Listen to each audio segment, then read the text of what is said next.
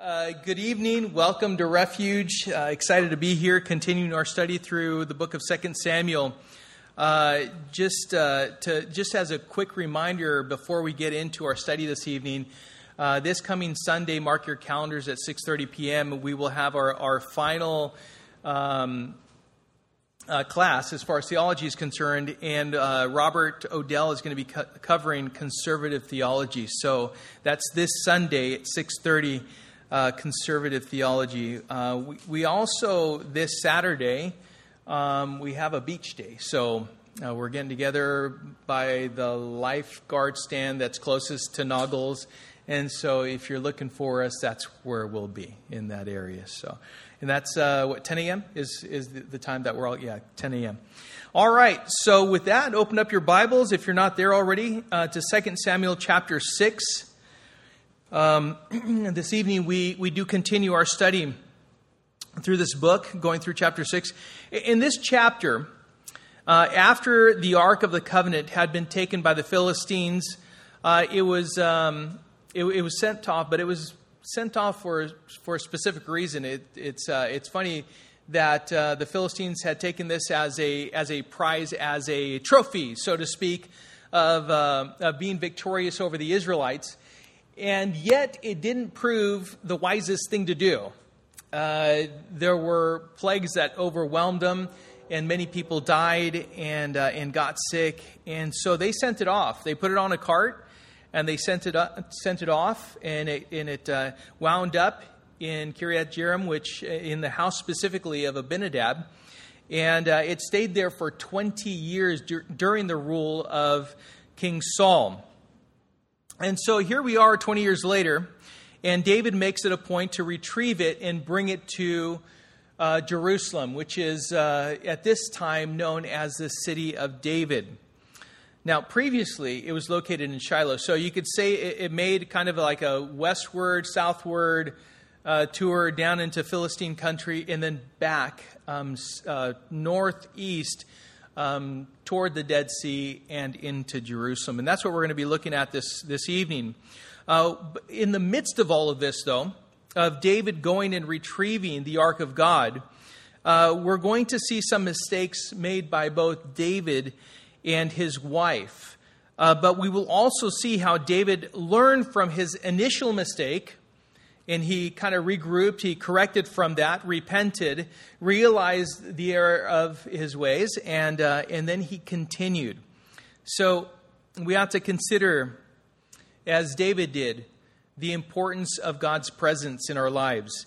As we see this, David, what David desired to do is, is act upon that very thing, that uh, the very presence that God had promised, that he would abide um, over the cherubim, over the ark of, the, of God, um, that was the very symbol of God's presence and his glory. And so he wanted that to be brought back to Jerusalem, to the very place that he had called home. So he wanted that to be the very center of Israel, the nation of Israel, all of God's people. Wherever God is received and worshiped, there is blessing and hope. Remember that. Wherever God is received and worshiped, there is blessing and hope as we worship Him in spirit and in truth.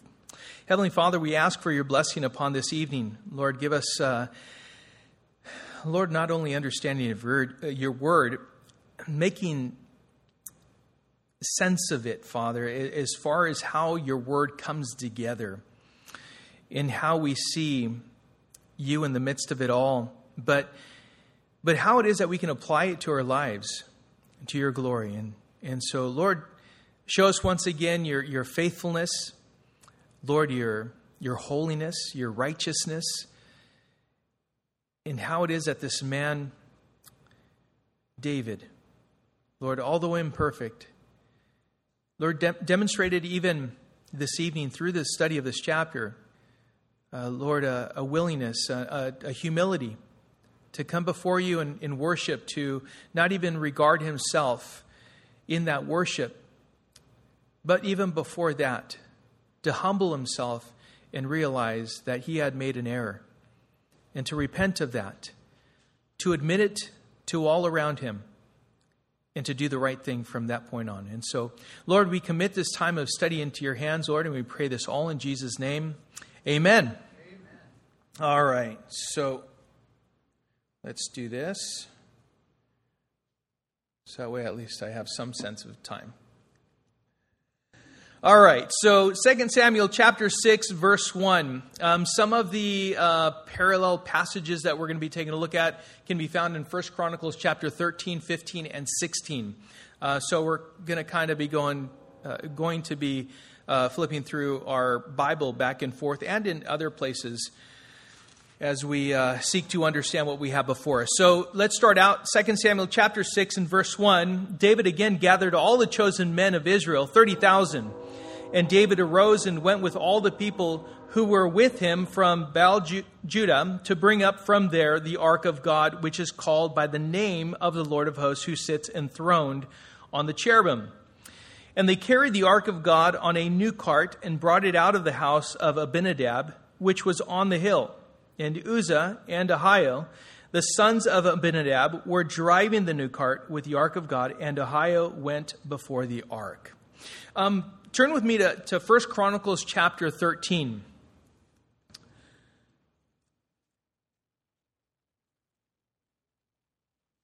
In First Chronicles, so um, we have uh, Second Samuel, then First and Second Kings, and then we come to Chronicles, First Chronicles. So First Chronicles chapter thirteen is what I want to read from. It gives us a bit more information and detail regarding this very event. And so First Chronicles chapter 13 and verse 1. All right.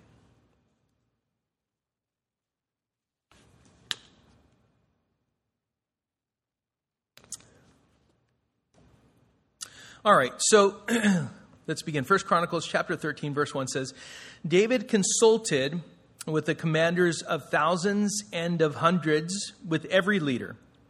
And David said to all the assembly of Israel, If it seems good to you and from the Lord our God, let us send abroad to our brothers who remain in all the lands of Israel, as well as to the priests and Levites in the cities that have pasturelands, uh, that they may be gathered to us. Then let us bring again the ark of our God to us for we did not seek it in the days of Saul. All the assembly agreed to do so, for the thing was right in the eyes of all the people. Verse 5. So David assembled all Israel from uh, the Nile of Egypt to Lebo Hamath to bring the ark of God from Kiriath Jearim, and David and all Israel went up to Baalah, and that is to Kiriath Jearim. That belongs to Judah to bring up from there the ark of God, which is called by the name of the Lord, who sits enthroned above the cherubim. And they carry the ark of God on a new cart from the house of Abinadab, and Uzzah and Ahio were driving the cart. And David and all Israel were celebrating before God with all their might, with song and lyres and harps and tambourines and cymbals and trumpets. What an occasion, right? So let's back up a bit. I, I, wanted to read that because that way it gives us a better understanding of the details of this event.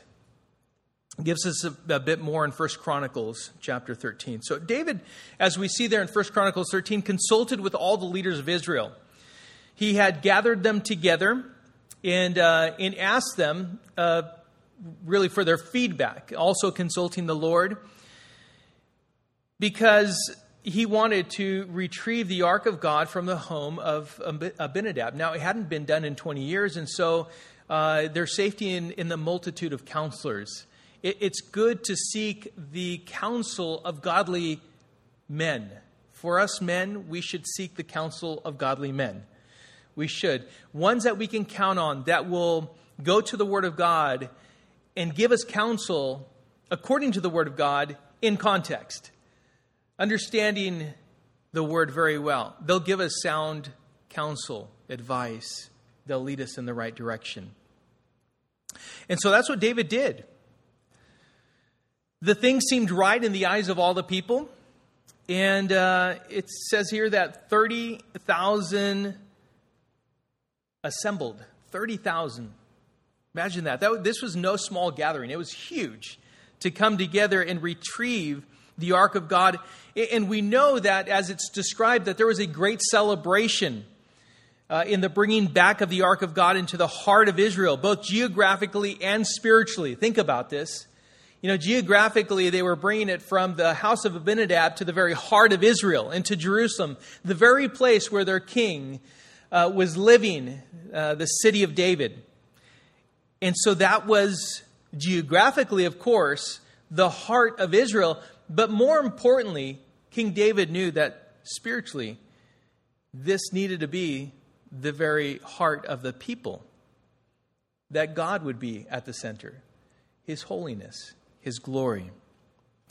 God promised that his presence would remain above the cherubim. You see, the ark represented the faithful presence of God according to verse 2 and his glory. And David knew it was important for Israel to know that God was with them and that his glory was what they sought. So, tribal leaders, priests, Levites, and military leaders were called upon, and all came and assembled, agreeing that it would be right to bring the ark of God into Jerusalem. And there was great excitement that was building up within the whole nation of Israel. 30,000 people. Can you imagine? You see a whole, like a few people coming over the horizon, and then you see more and more, and a total of 30,000 come to your home. That was Abinadab. Abinadab was there, and it says that his home was on a hill, right?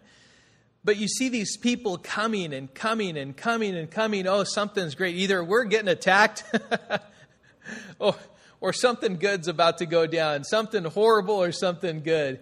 And, and it, was, it was definitely something good. But we see that they somehow set the ark on a new cart. They built a new cart. It was, it was brand new. I'm sure it was very nice and brought it out of Abinadab's house.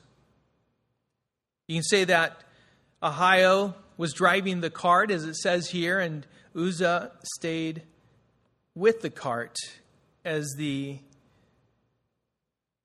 ox were pulling it. A couple ox yoked together, pulling the, uh, the new cart with wheels and uh, the ark of God on top of it. Now, I'm thinking that the ark of God was moved with the poles that should have remained with it. You see, it had these poles that went through these rings, and it was supposed to be carried by them. So I'm, I'm, I'm thinking that perhaps from the place where it was sitting for 20 years to the cart, perhaps they moved it by these poles. This was the right way. In it, and initially, all was going well until Verse 5, let's continue. And David and all the house of Israel were celebrating before the Lord with songs and lyres and harps and tambourines and castanets and cymbals. And when they came to the threshing floor of Nacon, Uzzah put out his hand to the ark of God and took hold of it, for the oxen stumbled. And the anger of the Lord was kindled against Uzzah, and God struck him down there because of his error. And he died there beside the ark of God. Now let's flip over to 1 Chronicles chapter 13.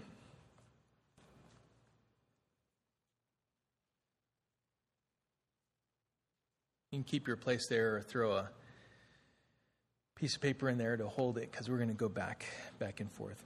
Verse 9.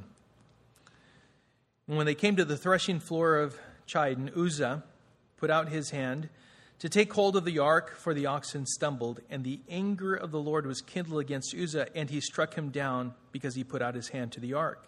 And he died there before God. Described a, a little bit different in the two, but it was the same. Almost word for word. Chronicles describes Uzzah as having died there before God. And in 2 Samuel chapter 6 and verse 7, it says that he died there beside the ark of God. Uzzah did die before God, and he did die beside the ark of God. Both are correct. But it was a joyous occasion, wasn't it? Thousands of people gathered, and you can say loud music was being played, and songs were being sung. Was there something wrong with that? No, not at all. It wasn't any of that. Something wasn't right. Perhaps it was the manner in which the object of their worship was being handled. He wasn't being handled rightly. Turn with me to Exodus chapter 25. Exodus chapter 25.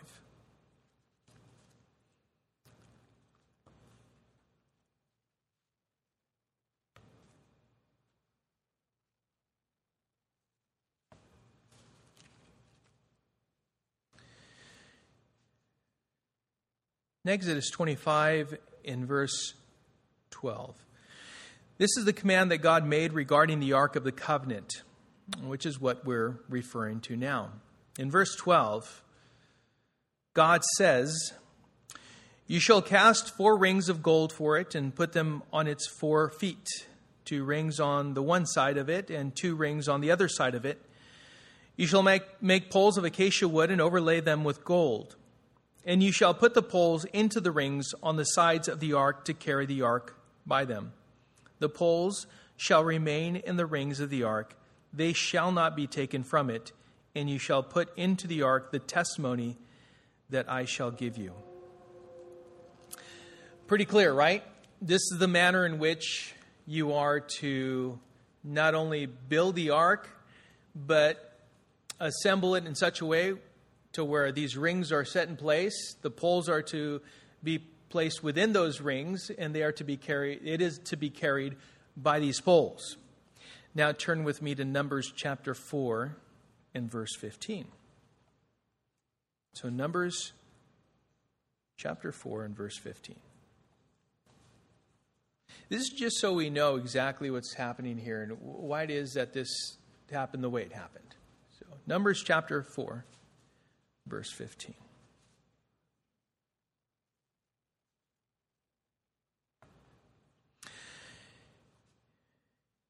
And when Aaron and his sons have finished covering the sanctuary and all the furnishings of the sanctuary, as the camp sets out after that, the sons of Kohath shall come to carry these, but they must not touch the holy things, lest they die. These are the things of the tent of meeting that the sons of Kohath are to carry. So, even the people who are ordained, divinely appointed to do this very work, to carry these items, are, are not to touch the holy things, otherwise, they themselves would, would die. Right?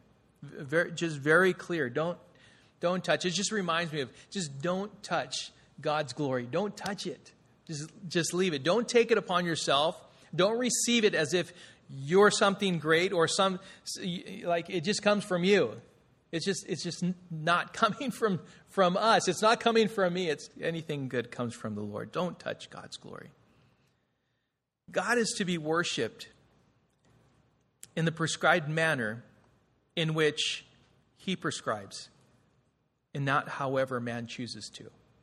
There's a manner in which God said that this is the manner in which you will glorify me, you will praise me, you will demonstrate that you love me. And anything contrary to that is just not true. It's false. You see, God had been very clear as to how the ark was to be built and moved and who was to carry the ark. The object of their worship and the burden of their worship was not to be modified in any way, shape, or form. But wait, didn't the Philistines carry the ark?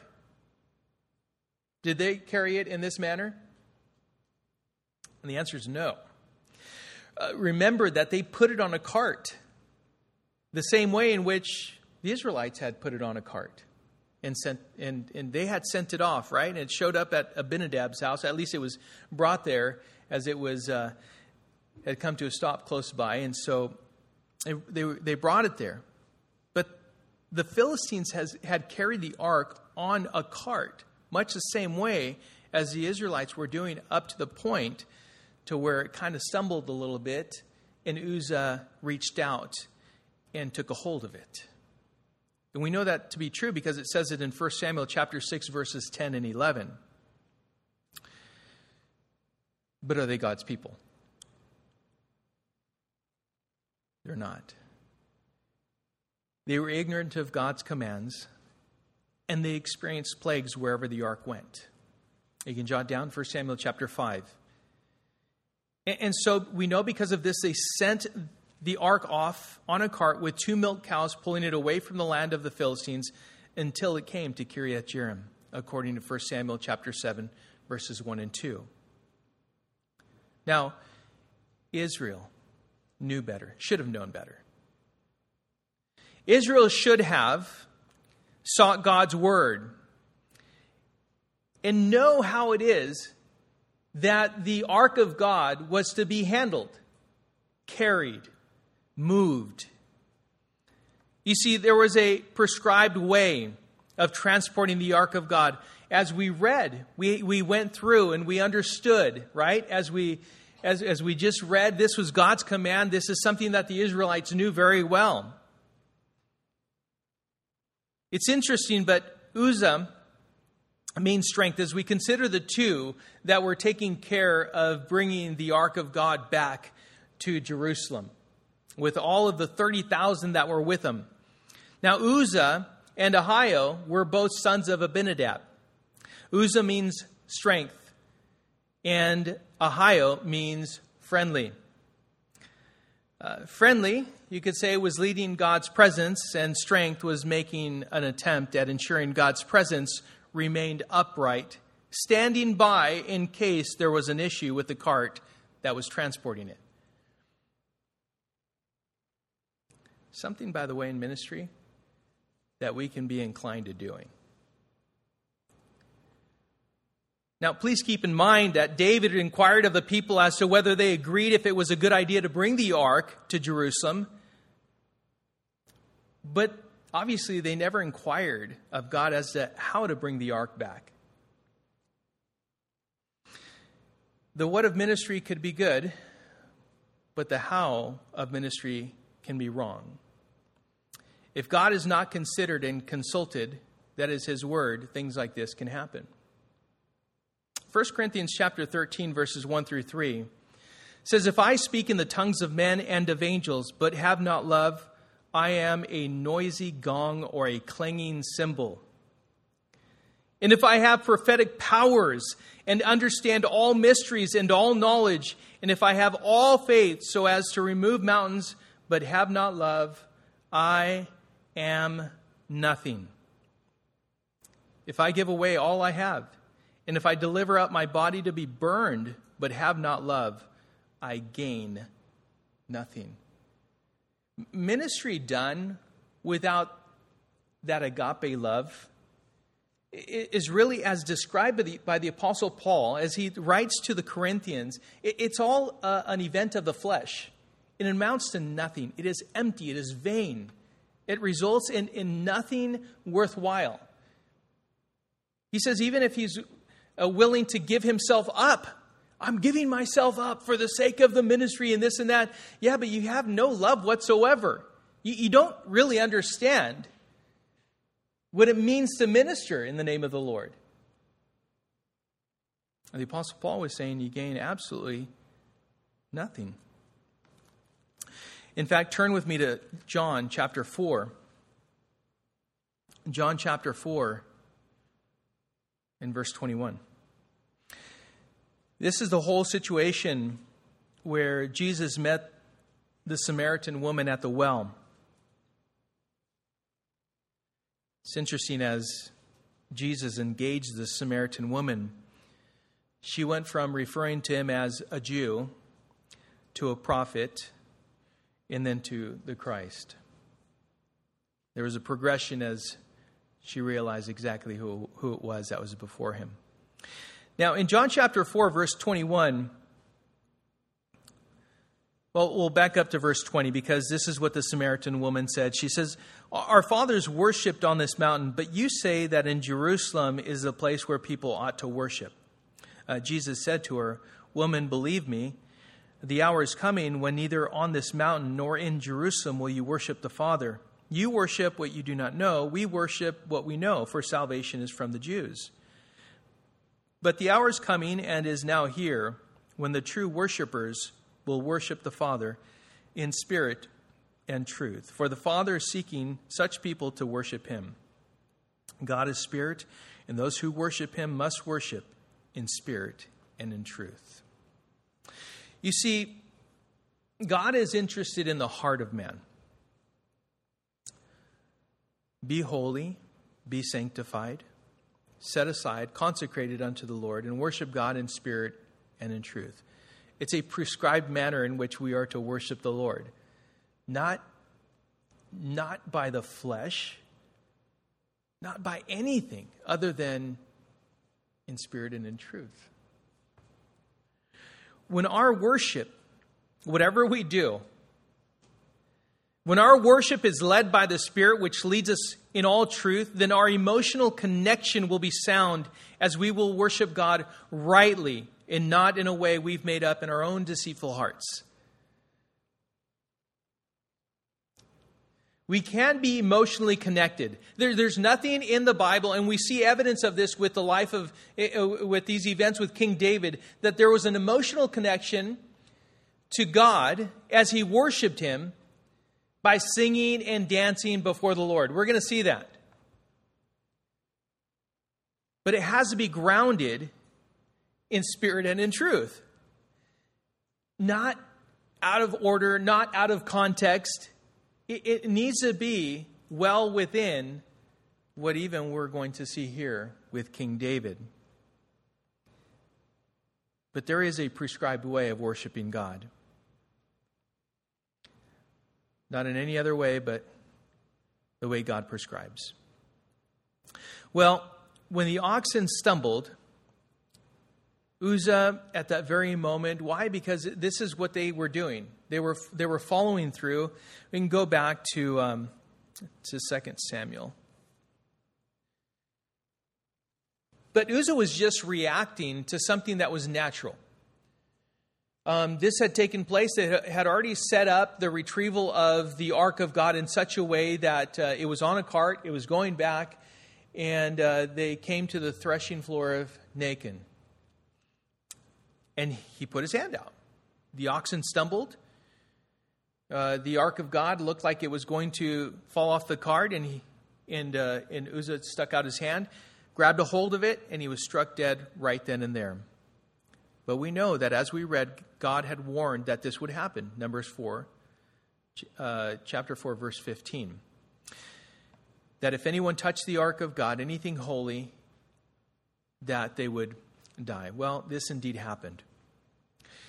Man has a tendency to make attempts in the flesh to stabilize or prevent God's presence from tipping over. I, you know, a long time ago, I, in ministry, if you if you're in ministry for any length of time, you'll kind of see this. You'll see especially if you're doing things in the flesh, well, even if you're not doing things in the flesh, what, what you tend to see is, is perhaps, um, you know, a, a, little shaking of the ark of God, the very presence of God. And you think it's shaking, but God knows exactly what He's doing. And we have a tendency in the flesh to put our hand out and stabilize it, to prevent God's presence from tipping over. How? By our own strength and ingenuity. I got it all figured out. Sometimes, no, all times, we need to just relax. We need to let God do His work, move by His Spirit. You know, waiting on the Lord is hoping in the Lord, trusting in the Lord. And God works these things out in such a way that it's just absolutely beautiful. I think if more people just just uh, trust in the Lord, cling to Him, and have faith in Him, He'll work through many of these issues, oh, all of these issues, and, uh, and it'll all be to His glory. But we just need to trust Him. You know, uh, the Apostle Paul wrote to the Galatians in Galatians 3 3, Are you so foolish? Having begun by the Spirit, are you now being perfected in the flesh? Remember that there is no one like God, and there is no such thing as God tipping over. He is all powerful, all knowing, and ever present. There is none like God, and he cannot be overcome, for he is God. Well, we know that David failed to consult with God regarding the transportation of the ark of God. Uzzah reached out to prevent it from falling over and was struck dead. And at this point, David was angry. Verse 8 as we continue says, And David was angry because the Lord had broken out against Uzzah. And that place is called Perez Uzzah to this day. And David was afraid of the Lord that day. And he said, How can the ark of the Lord come to me? So David was not willing to take the ark of the Lord into the city of David. But David took it aside to the house of Obed Edom, the Gittite. And the ark of the Lord remained in the house of Obed Edom, the Gittite, three months. And the Lord blessed Obed Edom and all his household. Uh, there are um, a couple different opinions as to why it was that David got angry, like what he, what he was angry at. Uh, it's interesting as you read the different um, commentaries, the way people study the Word of God, and and so there's there's like okay, so it could have been this, could have been that, but we see evidence uh, of of them as we look at Scripture. We just read how it was that he was angry, and he David couldn't find himself really see himself doing anything but like it's got to stop right now and let's take it to the house of Obed Edom. And he did, and uh, and he went he went back to Jerusalem. It stayed there for three months. But the first view of why it was that David got angry was because his intentions were sincere and good.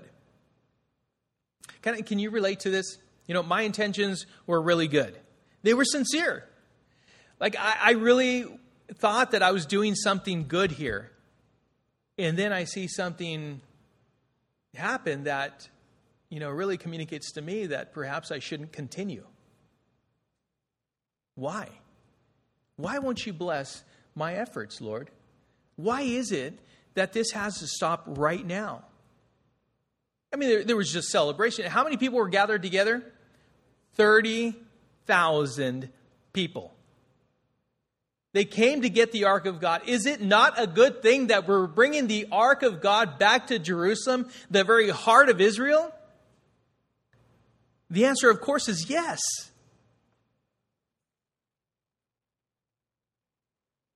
But at the moment, perhaps it didn't seem good enough.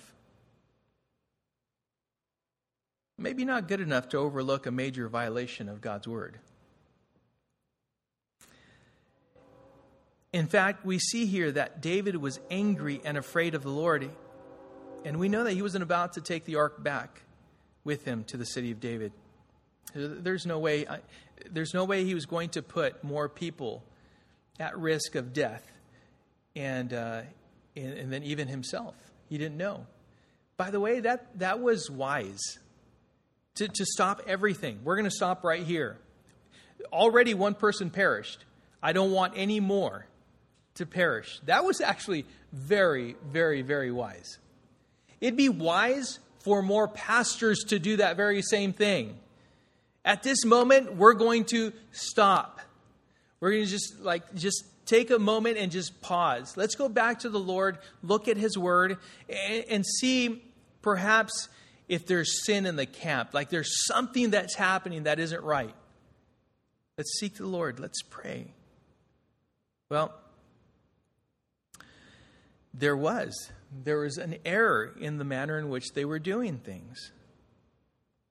So David left it there at the house of Obed Edom, the Gittite. Obed Edom's home was blessed throughout the three months it remained there. But there, were, there, were, there was uh, more work that God was doing in those three months with David in preparation of receiving the ark of God into Jerusalem. And we see that in 1 Chronicles chapter 15. David thought about the situation and sought the Lord during that time. Uh, the second view is that David was angry with himself. Um, David was angry with himself for having overlooked God's command and endangering the lives of God's people. In other words, he knew he was careless and he was upset with himself. We, we don't see that as, as we read through 2 Samuel chapter 6, we don't see that that immediately came to his attention. It says he was angry, he didn't want to continue, and he took the ark to the house of Abinadab. Initially, David may have been angry with confusion because of the death of Uzzah. But we know that David actually realized and understood why it happened. As we continue, let's read in verses 12 through 15. And it was told King David, The Lord has blessed the household of Obed Edom and all that belongs to him because of the ark of God. So David went and brought up the ark of God from the house of Obed Edom to the city of David with rejoicing.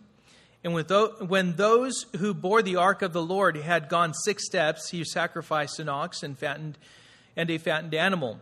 And David danced before the Lord with all his might, and David was wearing a linen ephod. So David and all the house of Israel brought up the ark of the Lord with shouting and with the sound of the horn. So let's get some more detail. Let's turn to 1 Chronicles chapter 15. 1 Chronicles chapter 15 and verse 1 is where we're going to start.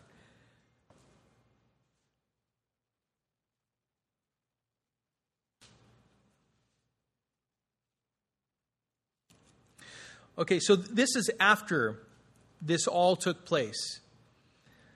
Uh, as far as Uzzah and the ark is concerned.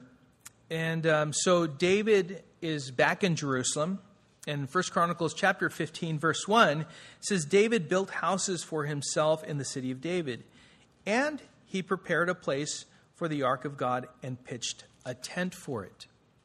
Then David said that no one but the Levites may carry the ark of God for the Lord had chosen them to carry the ark of the Lord and to minister to him forever. And David assembled all Israel at Jerusalem to bring up the ark of the Lord to its place which he had prepared for it. And David gathered together the sons of Aaron and the Levites, of the sons of Kohath, Ur- Uriel, the chief, with 120 of his brothers, of the sons of Merari, uh, Asaiah, the chief, with 220 of his brothers, of the sons of Gershom, jo- Joel, uh, the chief, with 130 of his brothers, and so on and so forth. Come down to verse, let's see here, 11. So he assembled all of these to minister to the Lord. And verse 11 says Then David summoned the priests Zadok and Abiathar and the Levites, uh, Uriel, Asaiah, Joel, Shemaiah, Eliel, and Amminadab, and said to them, You are the heads of the fathers' houses of the Levites. Consecrate yourselves, you and your brothers, so that you may bring up the ark of the Lord the God of Israel, to the place that I have prepared for it.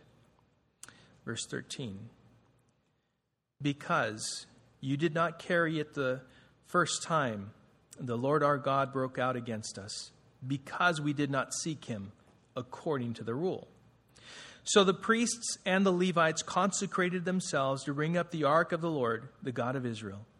And the Levites carried the ark of God on their shoulders with the poles as Moses had commanded according to the word of the Lord. Ah, there was the answer right there. And so David David confessed it. And yet he prepared. He understood where it was that he made the mistake and he corrected it. And he aligned himself with the word of God. So he got everyone together. And in verse 25 it says So David and the elders of Israel and the commanders of thousands went to bring up the ark of the covenant of the Lord from the house of Obed Edom with rejoicing. And because God helped the Levites who were carrying the ark of the covenant of the Lord, they sacrificed seven bulls and seven rams. David was clothed with a robe of fine linen, as also were all the Levites who were carrying the, the ark and the singers. And uh, Chenaniah, the leader of the music of the singers. And David wore a linen ephod. So all Israel brought up the ark of the covenant of the Lord with shouting to the sound of the horn, trumpets, and cymbals, and made loud music on harps and lyres.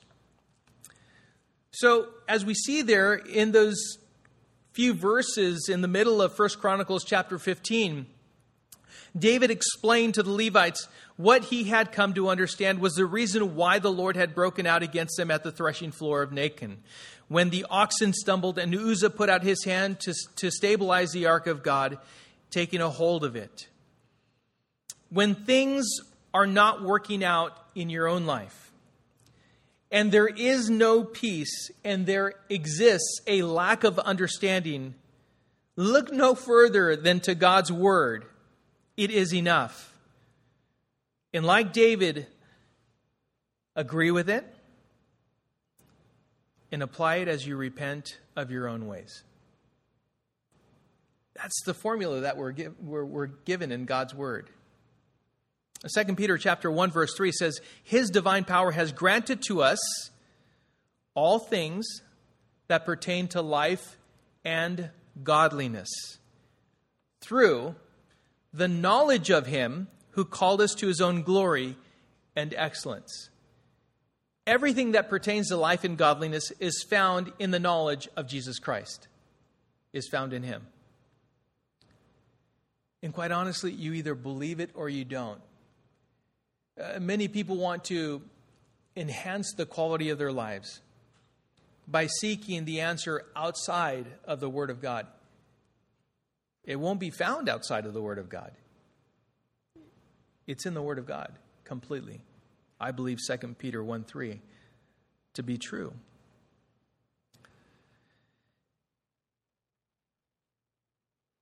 Be encouraged because David did not give up. Uh, there, was, there was a loss of one life. Um, there was a pause. But he didn't stop. In those three months, remember, he, he was still building. In fact, he built this tent so that it would house. He had great hope in the Lord. He knew that something went wrong, but he continued, didn't he? Uh, his, his work, his life was evidence of the fact that he, he still believed that uh, the ark of God was going to be brought to Jerusalem. What he didn't quite get at the moment, though, was it was exactly where it was that he he erred. But he found out, he realized it. He didn't give up. He sought the Lord, and the Lord was faithful to re- reveal what was wrong in how to do it the right way. And the ark of God was brought to Jerusalem in a great and awesome way, but more importantly, in the right way. Now, after the first six steps, it wasn't after every six steps. This isn't what, what they were doing. They were sacrificing unto the Lord. Uh, we know as they came into Jerusalem, they sacrificed a burnt offering and a peace offering. Uh, one was in confession to their sin and an offering of atoning sacrifice. And it was followed immediately after that with a peace offering, demonstrating a desire for God's fellowship as they consecrated themselves unto the, the Lord their God. And so this, this was what they were doing. You see, this is great confidence in the Lord. David knew, hey, listen, this is the prescribed manner of worshiping the Lord. We come, first of all, and we, we offer a burnt offering. This is for our sins. This is for us. We need to have atonement for our sins. But secondly, we know that through that, that we, we can have fellowship with the Lord. So let's make a peace offering. And that's what that speaks of. You know, I love what D.L. Moody has to say in regards to consecration. He says, consecrate and then concentrate. You guys ever heard that before? Consecrate and then concentrate means total surrender and then total focus on fellowship with, worship of, and the glory of God should follow. When? Always. We love because we have first been loved.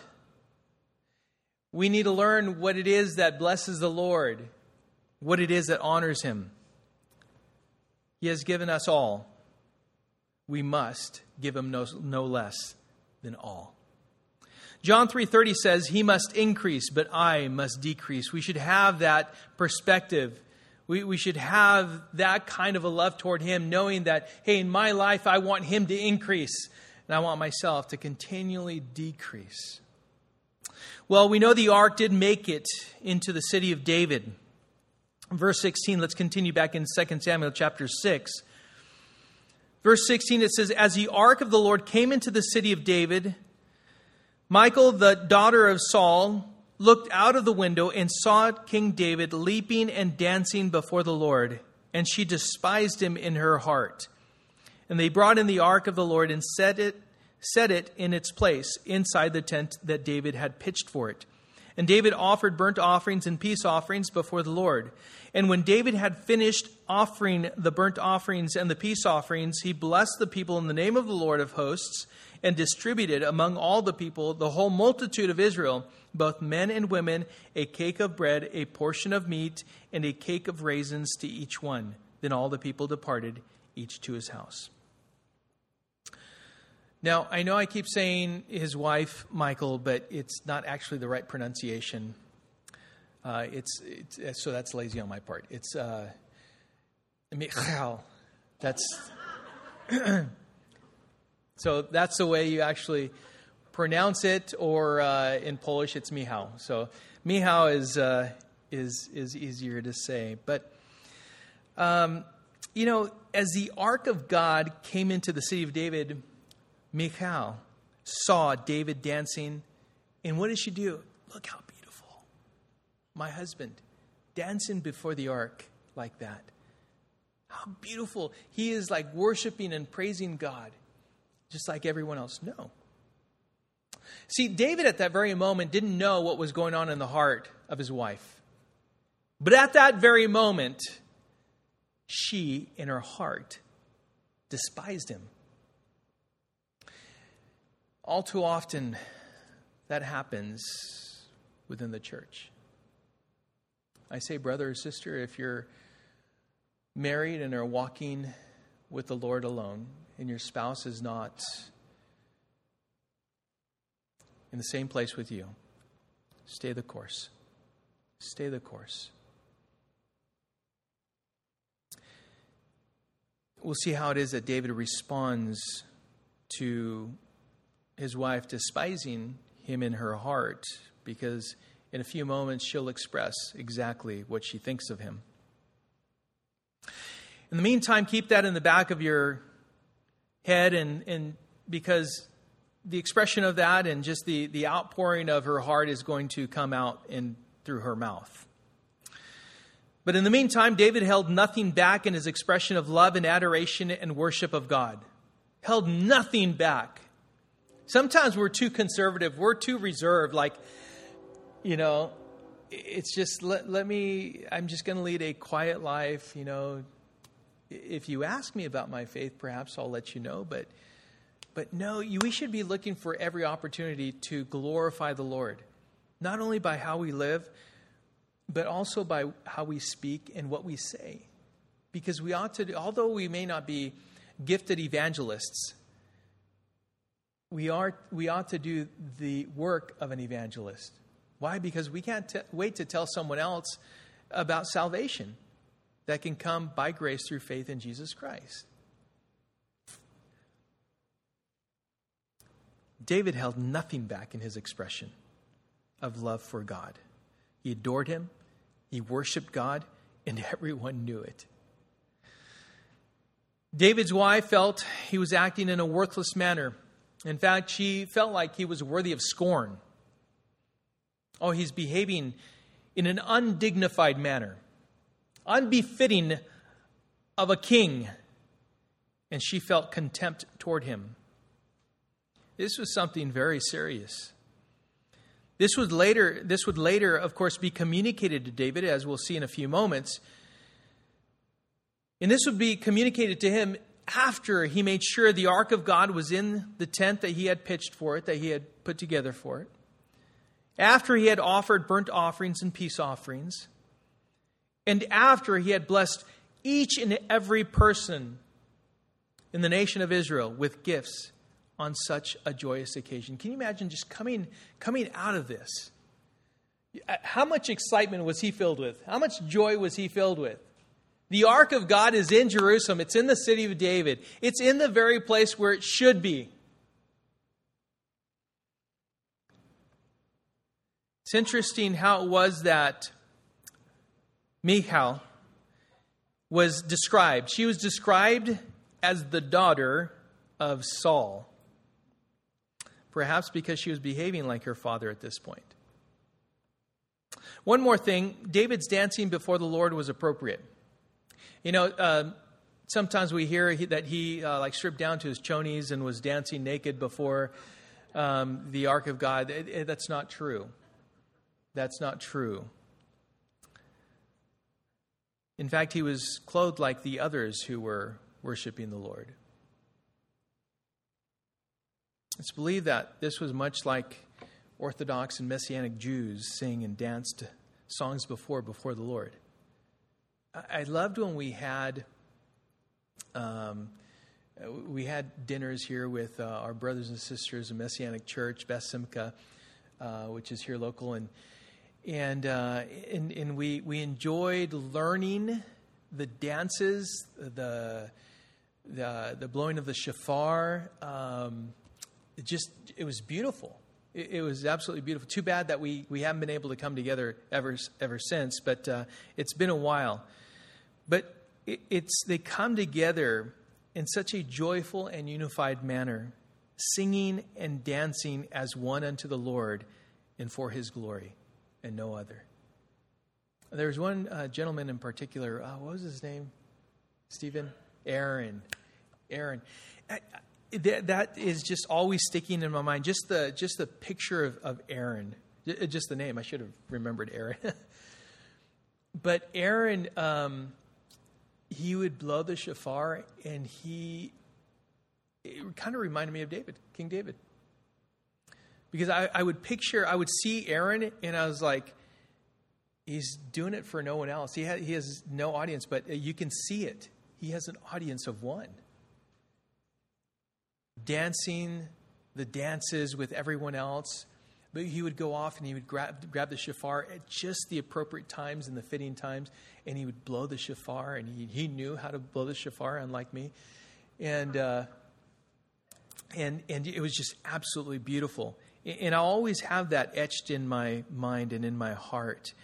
And I think as I see that, me personally, I think of King David in that same manner.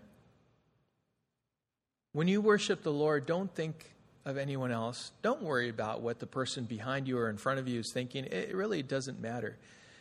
Just in the context of the situation, worship Him appropriately, right? Not, not bringing unnecessary uh, attention to yourself, but you can lift your hands. You can lift your voice. You can kind of sway a little bit. You know, like, like just that is your expression of worship. When you're serving Him in any way, shape, or form within ministry or outside, um, it, it, just listen to this. Not everyone is called to be a pastor or an assistant pastor or an administrative pastor or, or something official within the church, quote unquote official. Okay? But everyone is called to glorify the Lord, that call on Him as their God and their Lord. Be prepared to magnify Him and glorify Him and worship Him wherever you are, whatever you're, you're doing, whether it's insurance, whether it's in sales, whether it's in the warehouse, wherever it is, you are to glorify the Lord with your whole life. So, this was David. He was unreserved in his worship of God. And then he arrived at home. Verse 20. And David returned to bless his household. But Michal, the daughter of Saul, came out to meet David and said, How the king of Israel honored himself today uncovering himself today before the eyes of his servants, female servants, as one of the vulgar fellows shamelessly uncovers himself. Exclamation point. Stop there just for a moment. It deserves some attention. After such a wonderful day, such an amazing day, having successfully brought the Ark of God to Jerusalem after it had been out of the center of Israel Israel's life for 20 years, David had to have been excited. Excited to come home and bless his household, but, sweetheart, good news. And David was greeted, he probably saw the look. It was just a look. Like, oh. what, what's going on here, right? David was greeted with self centered sarcasm. David must have been disappointed to say the least. What a way to be greeted at home after such a day. Again, she is described for the second time as the daughter of Saul. His wife despised what she regarded as the undignified act of a king. Uh, he had disrobed of his royal clothing. That's what he had taken off of himself, his, his royal clothing, and was robed like the others who were celebrating in the procession, just like everyone else. And she revealed just what she thought of the other people. She regarded them as vulgar fellows, unrefined, lacking good taste and sophistication. Oh, that is beneath us, David, King David. How would you do such a thing? That was repulsive. That was shameful.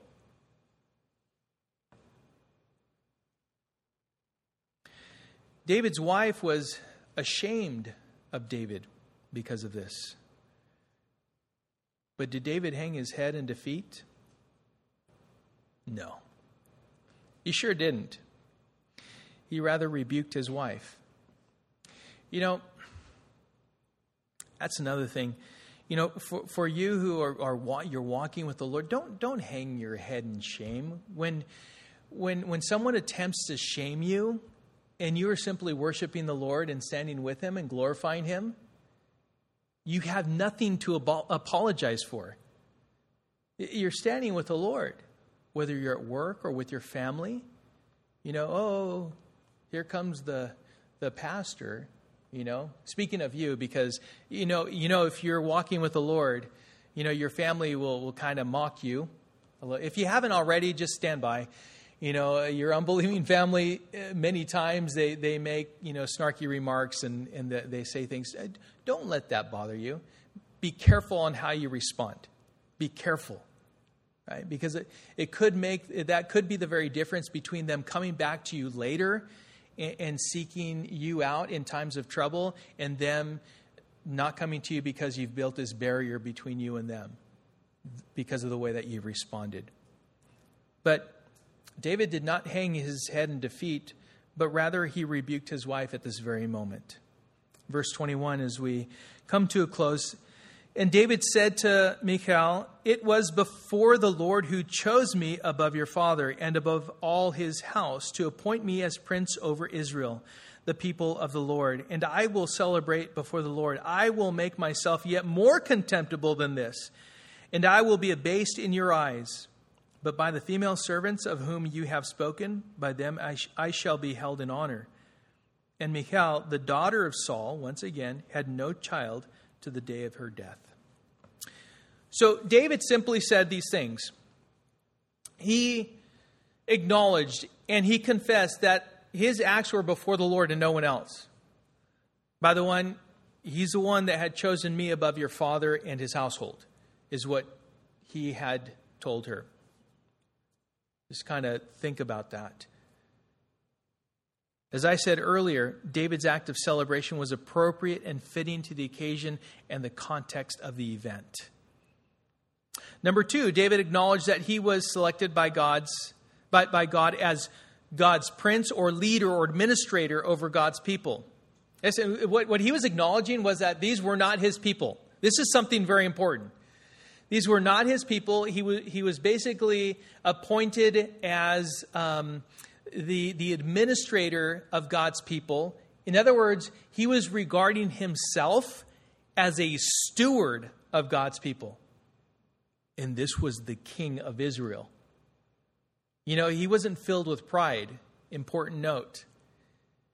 He, he wasn't taking possession of God's people.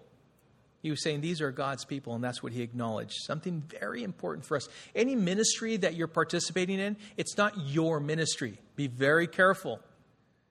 Don't be prideful in your possession of that ministry. It's God's ministry.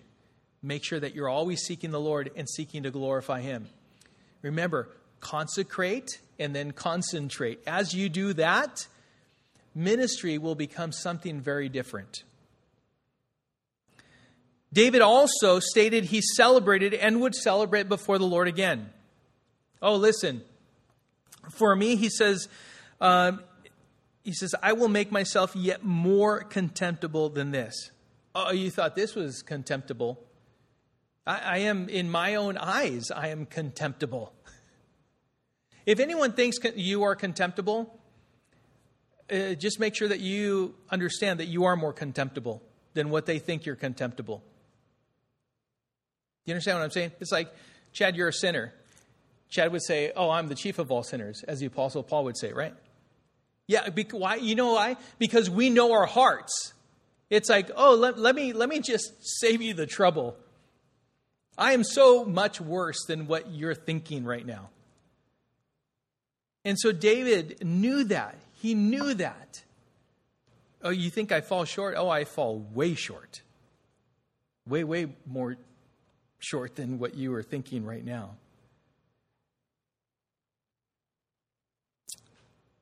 He said he would make himself even more despised and abased in her eyes. He will be repugnant and belittled in her eyes. But it didn't matter. What mattered was what David saw, or God saw in David. That's what really mattered.